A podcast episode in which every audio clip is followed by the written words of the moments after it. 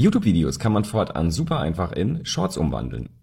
Bei eigenen YouTube-Videos braucht man einfach nur ein Segment auswählen, kann das dann in einen YouTube-Short umwandeln und damit will YouTube natürlich TikTok mehr Konkurrenz machen, mehr Inhalt liefern. Shortcast Club